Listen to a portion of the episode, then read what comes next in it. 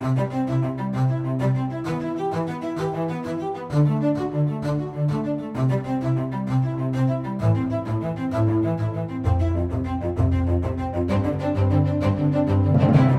to Life Right to Life of Michigan's bi weekly podcast going in depth on pro life news and issues. I'm your host, Chris Gast, RLM's Director of Communication and Education. Happy St. Patrick's Day, everybody. I'm going to be struggling to concentrate in this podcast. We have a, a potluck lunch in the office, and I have a crock pot full of green bean casserole cooking, uh, but I am going to get through it. I'd hope to talk to you today with some more details about the replacement for Obamacare, but at this point it looks like the current proposal that is uh, being pushed by House Speaker Paul Ryan uh, and President Trump may not be the final proposal. Uh, it's going through the legislative process. It didn't get quite the uh, positive reception that a lot of people were hoping for. It does have a couple very positive points from a pro life perspective. Uh, it defunds Planned Parenthood for one year, um, which is, I guess, the it's the same process we used for the Hyde Amendment, going year by year. It's a little difficult because Obamacare was originally passed uh, using reconciliation. Now, reconciliation is supposed to only be for budgetary stuff, uh, but the Democrats cheated they broke the rules, cheated, uh, passed a bunch of regulations in there, and of course they lost uh, many, many elections since then. Uh, now the current House proposal is kind of on the well, you could say the conservative end, um, trying to deal mostly with financial stuff and dealing with some of the regulation stuff later, not using reconciliation. The problem with that is Democrats can filibuster those things. Um, so you know, again, there's a lot of moving parts here. Uh, we haven't really focused heavily on it because uh, it looks like that the current uh, proposal is not going to be the final one. It's going to have uh, quite a few amendments before it's all said and done. But when it gets to the critical points in that debate, we will keep you informed. Obviously, right now we're focusing uh, next week on Monday. Uh, just a couple days from now, hearings for Justice Neil Gorsuch begin at the Supreme Court. Go to our website, rtl.org, for a bunch of information on him, things that you can do, uh, mainly contacting your senators, Debbie Stabenow, Gary Peters, letting them know you don't want him to filibuster. Uh, so, really encourage you to do that. We did have a surprisingly, well, surprisingly positive pro life news week uh, last two weeks, despite uh, all this action on Obamacare being a little muted. So, first off, I'd like to revisit, as I know we've done several times, the death of Cree Erwin in Michigan. Uh, we finally, on uh, Tuesday, March 14th, had the, her death certificate and her uh, heavily redacted autopsy report published online. Um, we had gotten a copy. Operation Rescue, which we've been working with uh, the pro life citizen journalist Lynn Mills in Michigan, who does great work getting all this stuff because the news media won't. Uh, but Lynn Mills obtained these, and finally we were able to confirm we've long suspected, but we are able to confirm that abortion killed uh, Cree Erwin. Her death was a result of her abortion at the Kalamazoo Planned Parenthood facility uh, at, in June 30, 2016. She later died on the 4th of July in the early morning hours. The autopsy report is very heavily redacted. Um, the death certificate clearly says that uh, the cause of her death was a blood clot in her uterus that traveled to her young, or excuse me, her lung, um, and that the cause of the blood clot was a perforated uterus. Uh, following her first trimester vacuum uh, aspiration abortion and IUD placement. Um, some abortion clinics do both at the same time, do the abortion and put an IUD in. Both of those procedures have a risk of uterine perforation. Uh, now, the autopsy did mention, interestingly, that uh, methadone contributed to her death, but again, her autopsy was heavily redacted, and we don't know. And um, speculation on the part of Operation Rescue, um, which could certainly be the case, is the medical examiner uh, is doing that to protect the abortionist, which wouldn't be the first time these sorts of things happen. For example, her death was originally covered by a couple, couple news story uh, news outlets, but those news outlets haven't covered the fact that now we know that abortion caused her death. And so uh, we're going to stay tuned. Uh, we're going to keep working on it. Hopefully, we can get some more answers. Uh, if you want to see her death certificate and her autopsy report for yourself, again, go to our website, rtl.org. Uh, link to our blog has all the information, um, including the police report and the 911 call, um, all the information about her death. Very tragic. Her family grieving she left behind a one year old son uh, who, who, has no mom now, and someday is going to have to be told this story. And hopefully, the story will end with some sort of consequences for Planned Parenthood if they had acted uh, negligently, which again, we don't know because her autopsy report has been heavily redacted. Another good story, well, I wouldn't call that one a good story, it's very tragic. Uh, it's good that we finally get these details. But this one is a legitimately good story involving an abortion clinic. Uh, if you maybe read a story a couple of months ago in the summer, a pro life sidewalk counselor, uh, Kimberly Thames, I'm guessing her uh, name is pronounced Thames, was arrested and jailed for almost three days. She had been uh, sidewalk counseling outside of the abortion clinic in Westland, Michigan, which is uh, a Northland family planning clinic owned by Renee Chelian, who is one of the more notorious abortion clinic owners in the state. If you remember, a couple of uh, months ago, she was recorded by David Daleiden at a abortion uh, trade conference, joking about hauling the bodies of aborted babies up north for a bonfire. Um, waste management companies don't exactly like dealing with uh, human corpses, and uh, certainly an abortion clinic creates many human corpses, and she was having problems finding ways to deal with the unborn children. Of course, not in a very dignified manner. But uh, Kathy Thames, uh, excuse me, Kimberly Thames, was sidewalk counseling, as she generally does. Uh, a nun was with her um, peacefully and she went to go to her car and when she came back the police were there and they arrested her apparently what had happened is renee Chelian and her staff made a false 911 call saying that kimberly was threatening to bomb the clinic and so she was being held by the police under terrorism charges and again all she was doing was praying outside of the clinic so uh, after her imprisonment, she sued in court, and we found out uh, Tuesday, the same day as we got the details on Cree Erwin's death, that she won her court case. Uh, the U.S. District Court for the Eastern District in Michigan ruled against Northland Family Planning. Uh, it only fined them $2,000, which is, I think, a little ridiculous for spending three days in a jail uh, based on only the evidence of uh, abortion clinic staff. But again, that's very rarely is a abortion clinic held responsible for their misdeeds. And so this case we can celebrate that Northland Family Planning and Renee Chelian, even though it's a small fine, they lost in court. Hopefully that will dissuade them from making up false 911 calls in the future to intimidate pro-life sidewalk counselors a lot of abortion supporters like to claim that uh, those sidewalk counselors are intimidating. Now, I've heard a lot of crazy stories.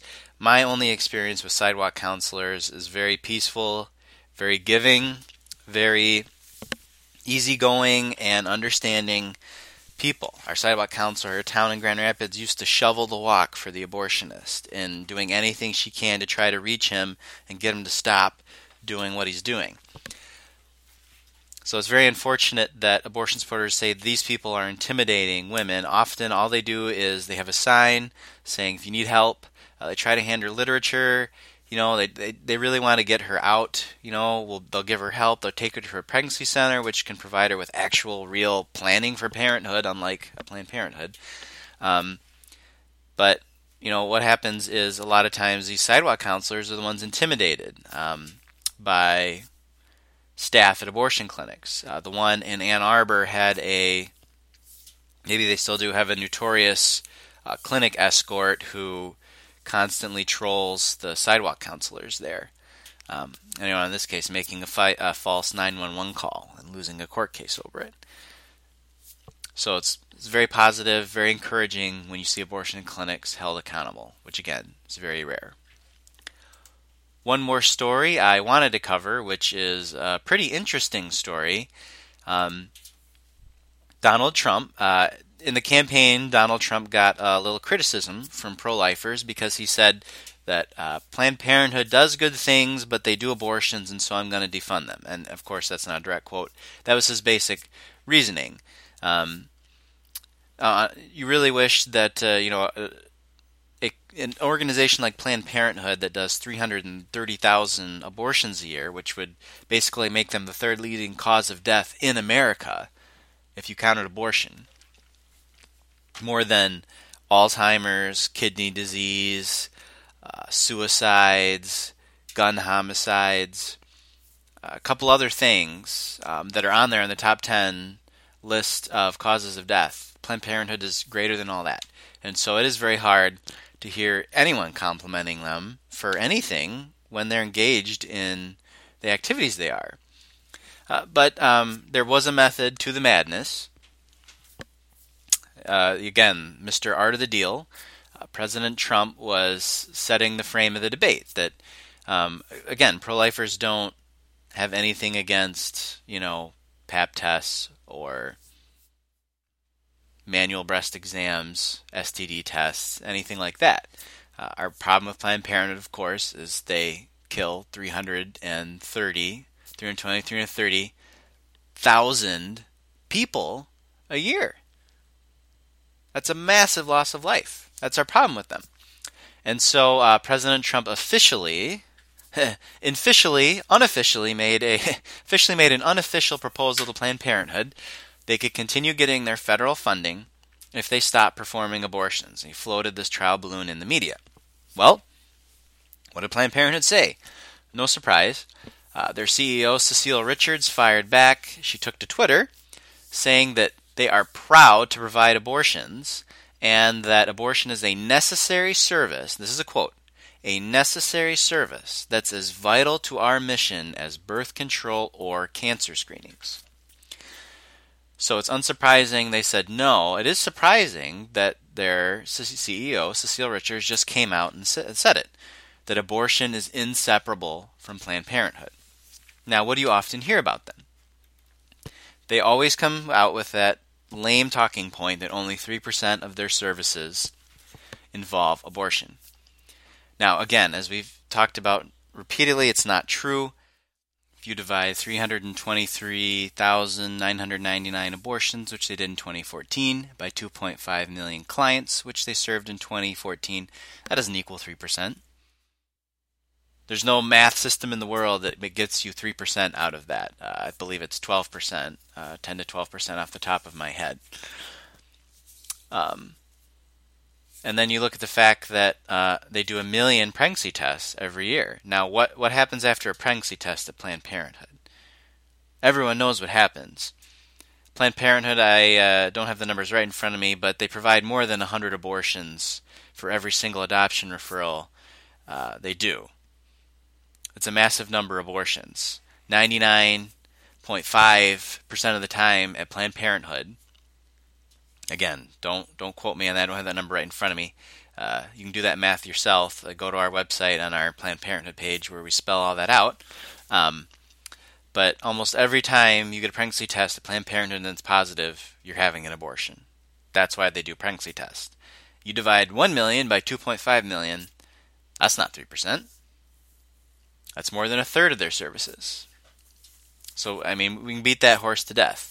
But now we have Planned Parenthood's CEO, in her own words, saying that abortion is inseparable from their mission.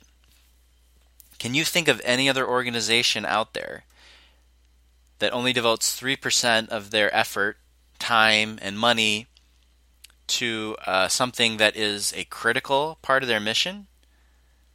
A necessary vital part of their mission as much as all the other stuff that they talk about till they're blue in the face. Oh, we do birth control, we do cancer screenings. These are what we do. These are so important. Well, abortion needs to be in that right along with those two in conversations moving forward. Planned Parenthood can't sit there with their stupid 3% gimmick, which is only designed to confuse even their own supporters. They don't even want their own supporters to know how many abortions they do. Think about that for a minute. I've used this example before. You know, if you're a widget company, you want everyone to know how many widgets you sold. You know, if you're a motor company, you want people to know how many cars you sold. You want take people on the tours of the factory floor, look at how efficient we are, uh, look how our sales are increasing, um, look at how great our cars are. Um, you know, all those dumb car ads you see all the time. That's all the car company you want people to see. But Planned Parenthood purposefully puts this stuff out here not only to deceive the general public, but to deceive and indoctrinate their own supporters. We don't do that. Our goal as a pro life organization is to get most accurate statistics in the hands of our supporters so they can make effective arguments. Planned Parenthood deceives their own people. They have a ton of people who are, uh, we call themselves pro choice, wandering around who honestly believe that only 3% of what Planned Parenthood does is abortion. And you try to quote Planned Parenthood's own numbers to them, and they're like, oh, these are made up. That's not true. How is that possible? It's kind of crazy. But now, no longer can Planned Parenthood just simply trot out that 3% gimmick. Nothing could be a necessary service vital to their mission that is not what they do most of the time.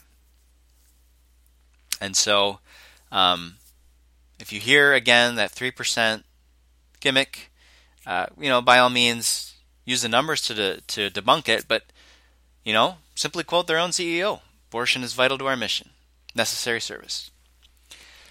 This is also important because, again, uh, they always claim that, well, they get tons of, you know, almost half their budget from the taxpayer, but again, all that goes to medical services. Well, you know, that's just an accounting gimmick, too. Um, if you get half of your budget from the government, uh, all of the staff that help with abortions, all facilities where you perform them, uh, the leadership, uh, right down to your accounting department, your legal department, all that stuff is, is getting ha- almost half of their money from the taxpayers. Um, there's no way they separate that out. There's no way they have, oh, this is our little abortion clinic um, with its own separate accounting staff and its own separate leadership and separate staff. They don't do that at all. They just put some number towards uh, the tax money they get, and they say, oh, well, this percentage is um, what we do is uh, not abortion related, and this percentage is, and so we can get reimbursed for this percentage. And I can guarantee you that their percentage for reimbursement is not 97% which legitimately, if only 3% of their services are abortion, therefore they should, ought to be able to reimburse with tax dollars 97% of everything in their budget. I know, though, that's not the number that they use. Because again, it's illegal to use tax dollars to pay directly for abortions in the United States. And so, um, really, when abortion is inseparable from their mission really what's being said there is our tax dollars are inseparable from abortion. So the next time someone tries to claim Planned Parenthood doesn't spend money on abortions, simply tell them, hey, they, in their own words, they said abortion, inseparable part of their mission, it's vital, necessary. Our tax dollars just can't be separated from their core mission, when, especially when we're funding almost half of their organization. And so it's past time to stop coercing American taxpayers into having to donate to Planned Parenthood. Time to end that. And so, hopefully, again, as we get deeper into the Obamacare debate here in the next few weeks, um, all the votes will line up, and for the first time in our history, we will have defunded Planned Parenthood. And they'll have to rely on their own supporters and their own organizational support for their funding and not you and me, who obviously are really heartbroken at just the sheer loss of life every year that Planned Parenthood engages in. All right, that's all the time we have for this edition of Life Beat. Join us again in two weeks where we're going to give you updates on the Neil Gorsuch nomination hearings, and hopefully, a vote will be happening uh, the week after that podcast, and we'll have a new Supreme Court justice. Thanks for listening, and have a wonderful weekend.